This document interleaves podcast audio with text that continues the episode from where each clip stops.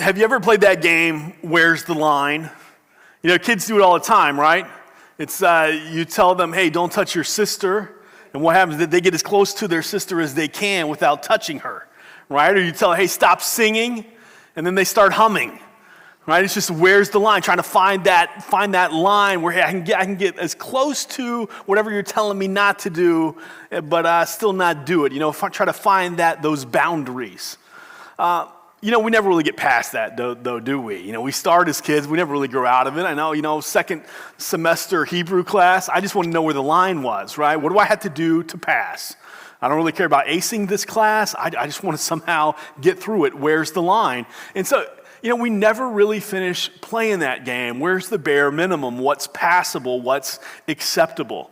And so this morning, as we continue our study through the Gospel of Mark, we're going to see just a couple groups of people who go to Jesus and they're interacting with Jesus and they're having the same question where's the line? What's passable? What's acceptable? And Jesus is going to reorient their thinking. I want you to see it with me. We're going to start first with a group of religious people. Uh, we'll begin there. Mark 10, verses 1 through 16. John Mark writes, And Jesus left there and went to the region of Judea and beyond the Jordan, and crowds gathered to him. And again, as was his custom, he taught them. And Pharisees came up and, in order to test him, asked him, Is it lawful for a man to divorce his wife? He answered them, What did Moses command you? They said, Moses allowed a man to write a certificate of divorce and to send her away. And Jesus said to them, Because of your hardness of heart, he wrote you this commandment. But from the beginning of creation, God made them male and female. Therefore, a man shall leave his father and mother and hold fast to his wife, and the two shall become one flesh. So they are no longer two, but one flesh. What therefore God has joined together, let not man separate. And in the house, the disciples asked him again about this matter. And he said to them, Whoever divorces his wife and marries another commits adultery against her. And if she divorces her husband and marries another, she commits adultery. And they were bringing children to him that he might touch them, and the disciples rebuked them. But when Jesus saw it, he was indignant and said to them, Let the little children come to me, do not hinder them. For to such belongs the kingdom of God. Truly I say to you, whoever does not receive the kingdom of God like a child shall not enter it.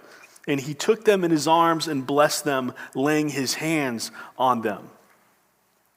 So remember from last week, Jesus, he just spent a lot of intense time with his disciples in Capernaum. And there he was training them, he's developing them, and he's really getting, trying to get them to understand what's going to happen to him his suffering, his death, everything that's coming his way. And at the same time, he's also preparing them for the persecutions that are coming their way. And so this is what's happening. Now he's on the road again. He comes into the region of Judea by the Jordan. And what happens? The crowds, they find out and just they flock to Jesus. And we see this over and over again. The crowds, they can't get enough of Jesus. People want to be with Jesus. There's this magnetism about him. He's, he's not doing any miracles here. There's no healings, not, nothing like that. He's simply teaching them. This was his custom, it says. He just teaches, and people hang on his words. They're mesmerized by his words. This is just the magnetism, the charisma that Jesus have, has. They want to be with him. And then, well, the Pharisees show up, and they ask Jesus a question what, uh, what, what do you say about divorce? Is it lawful for a man to divorce his wife? Now, the Pharisees, they're not so interested in Jesus' like legal opinion on the matter, okay? This is just the question that they're using because they want to trap Jesus. They're just trying to find some kind of like thing in the Mosaic law where if we can get Jesus to say this, well, then we've got him and we'll trap him and then we'll nail him. Okay, so divorce is just the avenue that they're going down. But, you know, Jesus, he has his way of just putting his finger right on things, you know? And as he often does, he turns it right back on them. And he asks them the question oh, well, what, is Mo- what did Moses command you about divorce? And, you know, their answer is going is going to expose their flaw in their thinking, right? Because they're going to say, well, Moses, he said it's okay if a man divorces his wife as long as he gives her a certificate of divorce, then you're good. You understand, the, the thinking in the day, the culture in the day was this that, uh, hey, men had this inalienable right to divorce their wife for any and every reason. Okay? This was the thinking, this was the custom of the day. So much so that, you know, in Malachi, in Malachi, God says through the prophet, I hate divorce. The Aramaic translation of the day, they took that and they just kind of twisted it around a little bit and they, they translated it this way If you hate her, divorce her. Okay? So th- this was the thinking that meant you just, you can divorce. You give her a certificate, you're good. That's the thinking. And Jesus says, So, what did Moses say? And, and their response, well, hey, as long as we do this, we're good. You see what it's saying? They're saying, hey, here's the line. As long as, as long as we're on this side of the line, then we're good. And this is how the Pharisees dealt with the law. Is how they dealt with life, right? If it's a law that they're not really comfortable with, then hey, we, we can just kind of bend it or we can kind of find some kind of loophole in the law and we're good. We're okay. But if it's a law that, like, hey, we can really make ourselves look really religious and really pious and really special by keeping it. Then we'll add all these other things to it so people can see and we'll stand out and we'll really look like good God people. That's their thinking.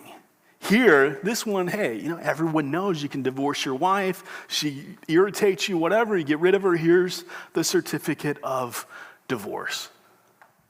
You know, in those days, this, this was the thinking. In the Greco Roman world in which Mark was writing, um, it, was, it, was even, it went even beyond that. You didn't even have to give anybody a certificate. Either spouse could just leave the marriage for whatever reason. And you walk away, and then you're done with the marriage, and that was it. It was over. Um, also, in those days, it's maybe interesting to note that the children always went with the man, all right? Unless there were really some kind of extreme circumstances that whenever uh, the, the mom and dad divorced, the children would always go with the man. Now, Moses, Jesus says Moses gave that command for divorce, he allowed it because of the hardness of man's hearts. He gave, he gave this permission because of sin. But Jesus' reasoning is this. Yes, Moses permitted it because of sin, but since sin entered and this permission had to be granted, it was never God's design. God's design for marriage was never divorce, and so he, he points the religious leaders back to God's design for marriage, and he takes them back to Genesis 1 and 2, also the book of Moses. The first five books are the book of Moses, so he takes them back and he quotes Moses to them. He says, No, this is God's design for marriage, that the two would become one. And what God joins together and intertwines and creates this be- beautiful unity that is to represent God. Don't let anyone separate that. That's the design for marriage. Well, this is revolutionary, okay? No, nobody's thinking like this at the time, and even the disciples, they, they, they, just haven't heard teaching like this. This is not what the rabbis would be teaching in the day. This was not uh, religious understanding of the day. And so when they get along, they're, they're even asking Jesus, well, you know, you know, tell us more about this. Like, you know, what, what are you saying now about divorce? And Jesus, it's, it seems like he goes even further. He says, I'm telling you this. If a man divorces his wife and marries another, he commits adultery. If a woman divorces her husband and marries another, she commits adultery. It sounds like even remarriage is adultery here. So here, here's the thing that Jesus is getting at in this passage. I know it's hard, but there's a couple things going on. One, Jesus is proclaiming the gospel.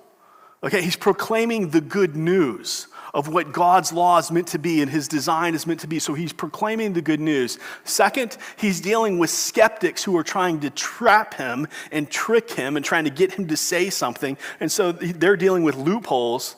And Jesus, he, he wants to redirect all that thinking, not to address the loopholes, but to address God's design. And then also, the question that's being asked is not, are there grounds for divorce? The question that's being asked is, can a man divorce his wife? And Jesus, he's not dealing with the exceptions. He's not, he's not dealing with what grounds there may, may be. What he's dealing with is God's design. This is, this is how marriage is designed to be. And that's what he's wanting the, the religious leaders to understand, the crowds to understand, his disciples to understand. He's pointing them to God's best. Now, I know that uh, with this passage, you know, yes, divorce is um, permitted. Mo- Moses is saying, Moses has said that. one of the things Jesus is pointing out, and he's using language, okay, the same type of language that would be used if you were to relinquish a piece of property or if you were to relinquish, you know, a deed to your house or something like that and you were to sell it to somebody else. He uses that same type of language, um, legal language, and if you were to divorce your spouse, and here's the certificate of divorce. And one of his points is, you know, you can get rid of a piece of property, you can get rid of your home but when you divorce your spouse, it's just not so easy, right? The courts might say the marriage is over, but in reality, it's just not so easy. Why? Because, yes, you've split the assets, and yes, you've got this schedule for when each other can see children and all this, but there's still this entwinedness that God has created. And so there's this still this hurt and there's this pain and there's this suffering that's associated. It's not just so clean, it's not so cut and dry. And so, yeah, God hates divorce. And I know some of you in here, you've experienced divorce. And I, but I also know from talking to divorced people, most divorced people hate divorce too, right? oh man, I really love that. That was great. No, you, you love the sin that led, you hate the sin that led to it. You, you hate the effects that it's caused. You hate the hurt. You hate the pain from all of it. You hate it just like God hates it. But the thing that we must understand when Jesus is proclaiming this, he's proclaiming God's design for marriage. He's not here trying to just bash people over the head who were already like broken and bruised from their, from their past. That's not what he's doing.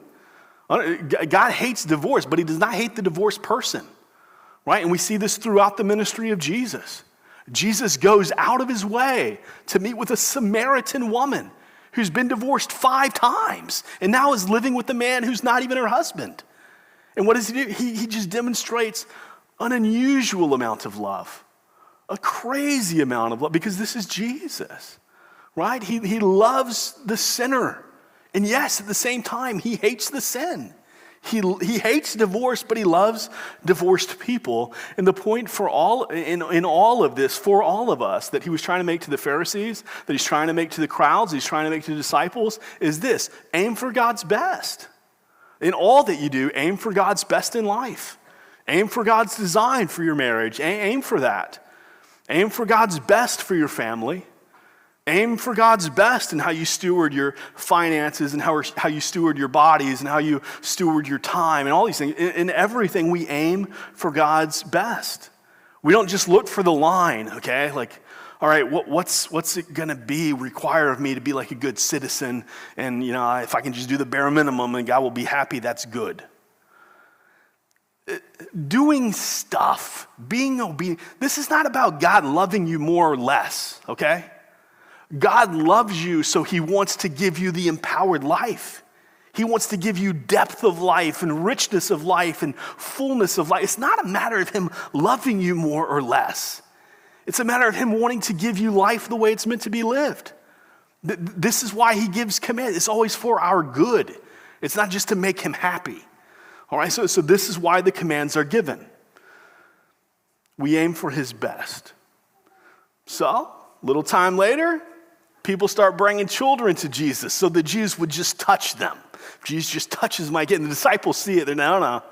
We got, we, got to, we got to stop this. Jesus needs to be talking to adults. And maybe sometimes you see these back to back. And so some people have thought, you know, well, maybe uh, this is just not age appropriate. You know, Jesus maybe still talking about divorce or something. This is really appropriate for kids or something like that. So maybe they need to stay. No, no, no. The thinking of the day is kids are insignificant. All right, we talked about that last week. We don't think like that in our culture, but that was the thinking then. Kids are insignificant, they're less than. We, we get them away. Let's let the important people hear what Jesus to, has to say. Jesus is saying, they're, they're, even the ones that you consider insignificant, they're significant to me. And th- this month that we value life, we recognize there are still people in our culture who deem the preborn babies as insignificant. And we affirm, just like Jesus is here, no, all of life is significant. All of life is valuable. And we affirm it. And you know, this also, this passage also speaks to the divorced person who maybe feels like less than or insignificant themselves. No, God sees, there's no insignificant people in the family of God. That all are welcomed, all are loved. And after that, well, another guy approaches Jesus. And this guy, too, he's looking for the line. Let's go ahead, we'll check that out. Mark 10, 17 through 31. Mark 10, 17 through 31. It reads, and as he was setting out on his journey, a man ran up and knelt before him and asked him, Good teacher, what must I do to inherit eternal life? And Jesus said to him, Why do you call me good? No one is good except God alone. You know the commandments do not murder, do not commit adultery, do not steal, do not bear false witness, do not defraud, honor your father and mother. And he said to him, Teacher, all these I have kept from my youth. And Jesus, looking at him, loved him and said to him, You lack one thing. Go, sell all that you have, give to the poor, and you will have treasure in heaven, and come follow me. Disheartened by the saying, he went away sorrowful, for he had great possessions. And Jesus looked around and said to his disciples, How difficult it will be for those who have wealth to enter the kingdom of God. And the disciples were amazed at his words. But Jesus said to them again, Children, how difficult it is to enter the kingdom of God. It is easier for a camel to go through the eye of a needle than for a rich person to enter the kingdom of God. And they were exceedingly astonished and said to him, Then who can be saved? Jesus looked at them and said, With man it is impossible but not with God, for all things are possible with God. Peter began to say to him, See, we've left everything and followed you. Jesus said, Truly I say to you, there is no one who has left house or brothers or sisters or mother or father or children or lands for my sake and for the gospel, who will not receive a hundredfold now in this time houses and brothers and sisters and mothers and children and lands with persecutions, and in the age to come eternal life. But many who are first will be last, and the last will be first. Now, I imagine everybody saw this guy coming. Imagine many people in the crowd, they probably knew who he was. Hey, here's, here's, here's that rich guy. Here's the, here's the guy with wealth. And here he is approaching Jesus. And perhaps they made a way for him so that he could just go right up and have this conversation with Jesus. You know, if he's a friend, he's the kind of friend that you look at and you're like, man, this guy has everything. You know, do you have a friend like that who seemingly has, what, what would he get the guy who has everything? You know, it's, it's, it's hard to know what to get somebody who has everything. But this guy knows he doesn't have everything. I imagine Jesus also knew that he doesn't have everything. Maybe they were the only two people there that knew that, hey, this guy doesn't have everything. It's why he's there. And so he's asking Jesus, he approaches Jesus, and he approaches him just with reverence and respect. He kneels down before Jesus just respectfully, and he says, Good teacher. What must I do to inherit eternal life? And Jesus, again, you know, he just has that way of putting his finger on things. And he looks at the man and he says, Why do you call me good?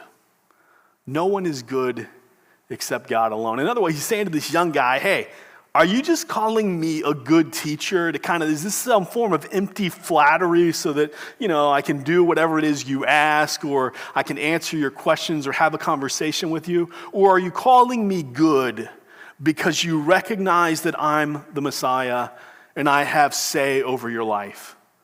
Do you, do you merely think that I'm a good teacher so that you can kind of listen to and maybe consider what I have to say? Or do you recognize that there is no one good except God and that I am Lord and I have, I have authority over your life. You know, we can play this game, sometimes we still do, where, yes, we think Jesus is good. You know, and his teaching is full of wisdom. There's lots of good things to be taken from it. But does it have authority over our lives?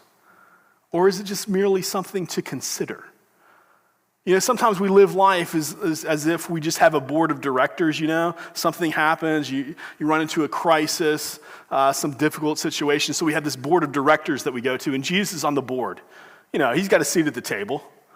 And so, okay, here's a difficult situation. I go to my friends, hey, somebody slapped me on the cheek. What do you think I should do? Oh, you need to ignore them. I have nothing to do with them anymore. You go to Jesus, hey, Jesus, somebody slapped me on the cheek. What, what should I do? Well, turn the other cheek. Let them slap you on the other one.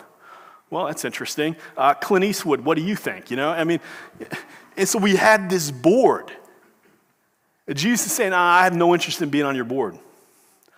I'm either Lord or nothing at all, right? C.S. Lewis put it this way that Jesus, he's either Lord or he's a lunatic, right? Because all the stuff he says, if it's not true, he's a crazy man. He's absolutely nuts. So he's either Lord or he's a lunatic. The, the man comes and says, What do I have to do to inherit eternal life? Did you notice the word there? inherit. He's not at, what do I have to do to earn eternal life? What do I have to do to receive eternal life? What do I have to get to do to get eternal How do I inherit it?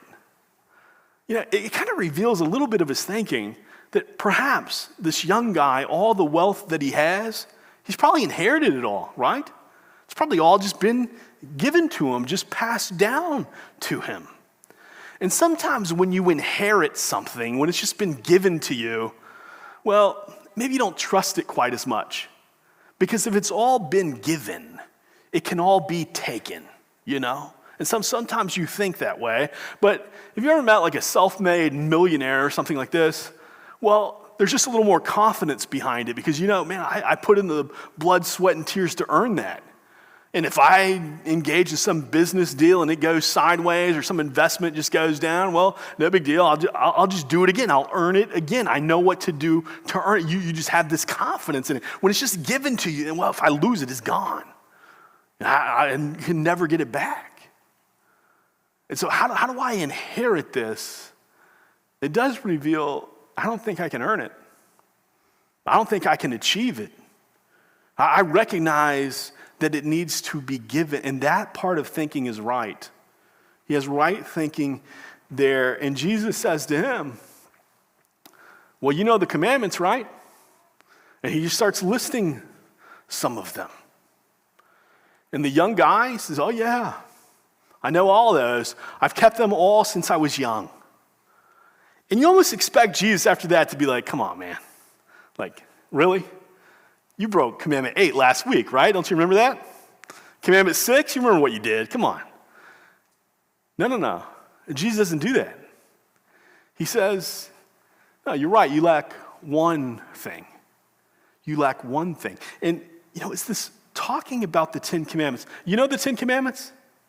Do, you know, do I need to go back to Exodus this one? It's going to be a long sermon if I have to do that. But you know, you go back to Exodus and in the Ten Commandments that are given, if you know how they work, the first four are vertical commandments, okay?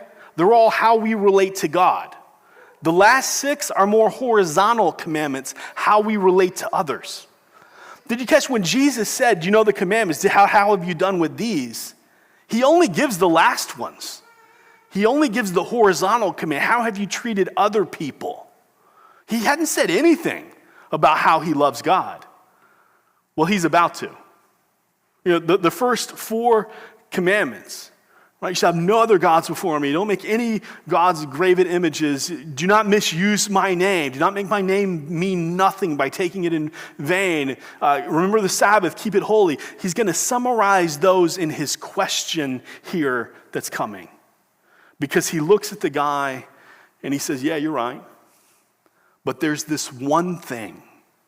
There's this one thing that if you don't deal with it, it's, it's like an anchor that's hung around your neck and it will drown you. He says, You got to sell all that you have, you got to give to the poor, and you got to follow me. What he's saying is, I'm not your God. All your stuff is God.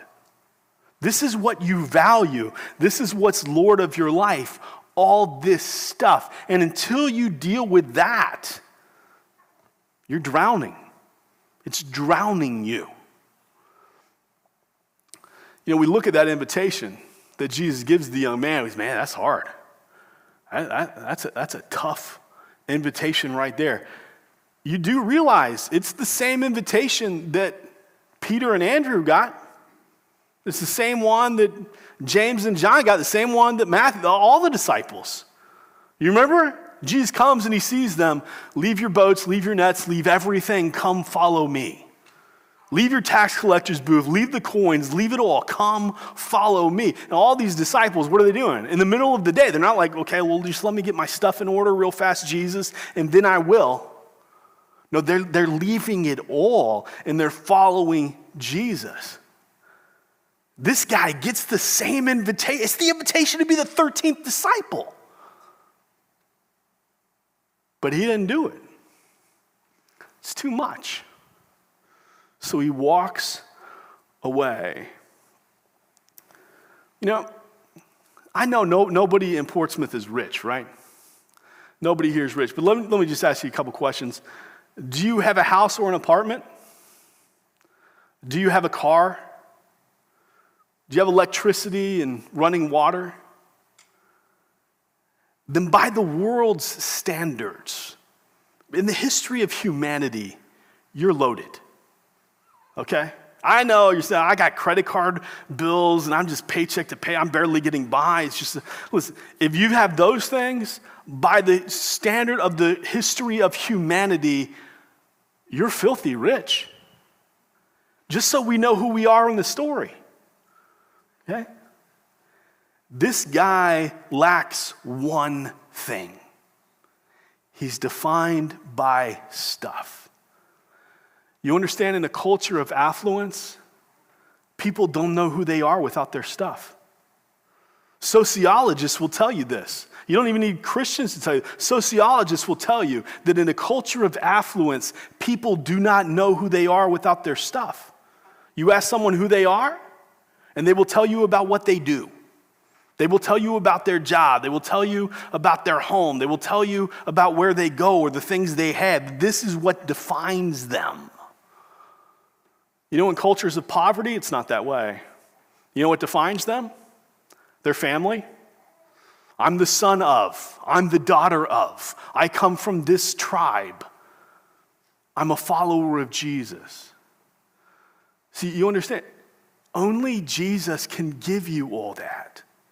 The world cannot give you who you are. That's why it's so important for us to find and know our identity in Christ.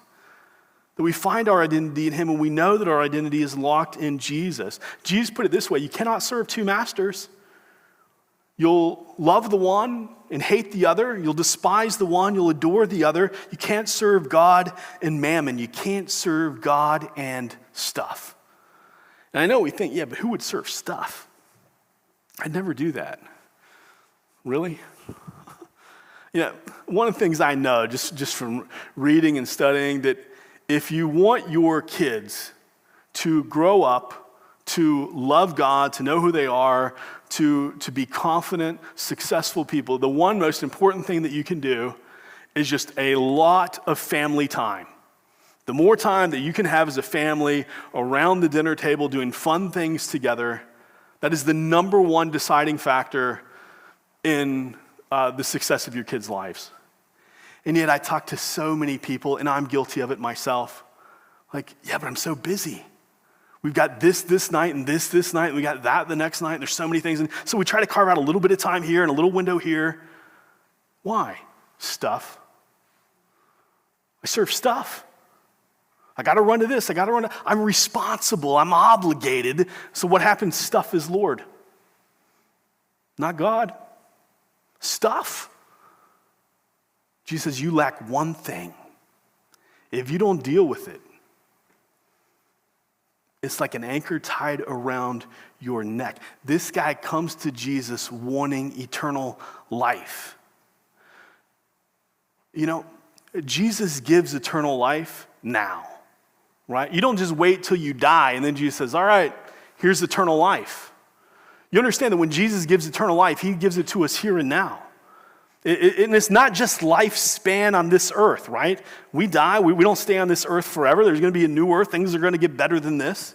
It's not just lifespan, eternal life is also life depth, you know. And this man, he might be thinking this way. And Jesus is saying, No, I want to give you hope. I want to give you joy. I want to give you depth of relationship and depth of identity and depth of empowerment. I want to give you depth of life. That's eternal life here and now. The world can't give you that. Only Jesus can give you that.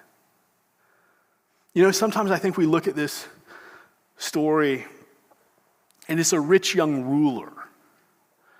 And just the title of him, you know, it almost makes us want to like turn our noses to him. He's almost an easy guy to dislike because he's rich, he's young, so it's all been given to him. He's a ruler, so he's in charge over other people. And we look at those three things. Ah, he's an easy guy just to look at and say, I don't, I don't really like him too much. The fact that he walked away, that's I'm kind of okay with that one. Understand, this is the guy that we would all like. You know, all those horizontal commandments, how you treat other people, he treats other people nice. He's not some spoiled brat. No, he's honored his father and mother. I've kept that. We see his respect and reverence just in the way he treats Jesus. No, this is a man of integrity. He's, he's an honest man. He's not just looking and thinking, how can I get more and more and more? He's not covetous, jealous of what other people ask. And He's not that. He's the kind of guy we'd probably all like for a friend. He's not the kind of guy we'd run away from. In fact, in some respects, he's a guy maybe we'd even like to be more like. But he has this one issue stuff is Lord. Stuff is, and sometimes that can be our issue as well. And you know the saddest part of the story to me? The guy walks away. Jesus gives him the invitation You can follow me. And he walks away. And you can almost see him if you just imagine him just counting the cost in his, in his mind. Oh man, I'm gonna have to this is like my family's legacy. What, what, what is this going to mean if I just like give away all the stuff that my family has worked so hard for and I just sell it all? How much time will that take? And what efforts will, how can I do that? And you know, he walks away sad because none of that satisfies all this legacy of his family or whatever and he's now he's got the responsibility the burden of it it doesn't satisfy he's, he's not happy that oh yes i got my stuff still He's sad. none of that satisfies. An identity in Christ, that satisfies. And you know, we want Jesus to chase him down, don't we? We want him as the man is walking away, that Jesus used to run and kind of grab him by the collar and say, Hey, young man, you're missing it. Here's where you're thinking is wrong. He's already exposed that to the young guy. He just lets the guy walk. That Jesus, he respects our choice enough that he allows us to make it. It doesn't mean that he's not like the, the father and the prodigal son who's just waiting and desperately praying that his son would come home. Yes, he wants that. But he respects us enough to let us make our own choice. He lets the man walk away. And he explains to the disciples, you know, it's hard for a rich man to enter the kingdom of heaven. And remember who we are in the story here. It's hard. We have great wealth in America. We have homes, we have vehicles, we have electricity, we have running waters, we have more conveniences than the rest of the world has had in the course of human history. Uh, I was uh, struck, I, I, couldn't believe it actually. Um, this last summer, my family and I, we, were, um, we took a tour of President uh, Dwight Eisenhower's home uh, that he lived in back in, in the 50s. And I'm going through, and I'm seeing the conveniences that he had, the amenities in his house that he lived in in the 50s. And I'm thinking, man, we live nicer today than the president of the United States lived in the 50s. And that doesn't seem all that long ago. Right? We're, we're a wealthy, affluent people. Jesus, it's hard for a rich man to enter the kingdom of heaven. And the disciples, they're puzzled by the whole thing. They say, well, Jesus, if it's easier for the camel to go through the eye of a needle than for a rich man to enter the kingdom, who in the world can be saved anyway?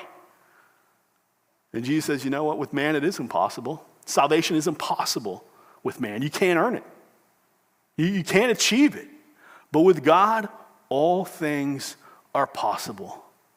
And Peter, he begins to say, yeah, Jesus, we left everything to follow you. But Jesus cuts him off. You know, he cuts him off. But the reality in Peter's mind just shows the reality of Jesus' statement that with God, the impossible becomes possible. With God, the impossible really does become possible. I mean, you think about it these lifelong fishermen who have this legacy of fishing, they just leave everything They don't get their affairs in order, nothing. They just leave families, boats, nets, everything to follow him. Yeah, God does the impossible. When God gets a hold of your heart and he becomes Lord. And that's what Paul said. How, how are you saved? You, you confess that Jesus is Lord. Sometimes people want to split, like, well, I knew him as Savior here, and then I knew him as Lord here. Paul doesn't give us that option. The gospel doesn't give us that option. He's either Lord or he's not. That's how you're saved, is Jesus is Lord. Now, Jesus cuts Peter off, and he tells Peter, and he tells the disciples, listen, anybody who's left, brother, sister, father, mother, land, houses, any of that, for my sake and for the sake of the gospel. Anybody who's left all of that and endured persecution, because he's telling that, yeah, you've left all this, and you know what? You got persecution coming. You think that was hard, it's, it's going to get even tougher. People are going to say things about you. They're going to do things to you. Your name is going to be drugged through the mud. They're going to kill you. But he says it's all worth it because you'll receive a hundred times as much. I don't know your cost for Jesus being Lord of your life, but I know that if He's Lord, there's been a cost. I know it's affected life because it does. There's always a cost with following Jesus. But Jesus gives this promise you get a hundred times as much. Like in the end, you look back and you say, What cost it all? And so sometimes as we go through life and we say, Jesus, what do I have to do for you to be happy? Where's the line so that I'm pleasing to you? Jesus saying, You can't reach the line. It's impossible for you to reach the line. You don't just, okay, you're good enough. No, there is only one who is good God alone. You make him Lord so that you can experience the depth, the fullness, the empowerment of life that He has designed for you, and you just want it. And it's all worth it. Heavenly Father, God, this morning we do declare that you are Lord. Forgive us for when our priorities or our schedules or anything about our lives would say that something else or someone else is Lord, because we recognize that you and you alone are good. May we live lives that demonstrate that fact.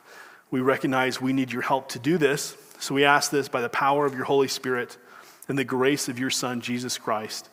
Amen.